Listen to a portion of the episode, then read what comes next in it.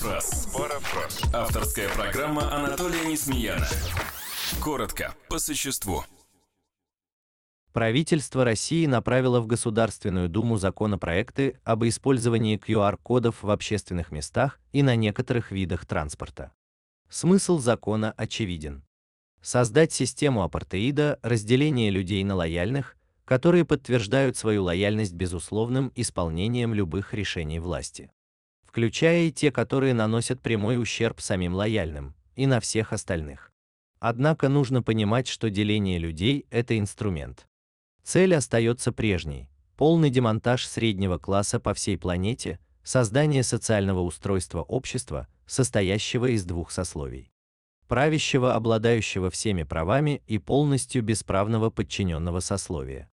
Ликвидация среднего класса происходит через его обнищание, лишение собственности, перевод в тотальную зависимость от системы распределения ресурсов в обмен на лояльность.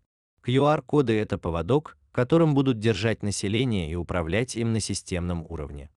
Трансформация социума и переход к новой нормальности приближается к критической точке.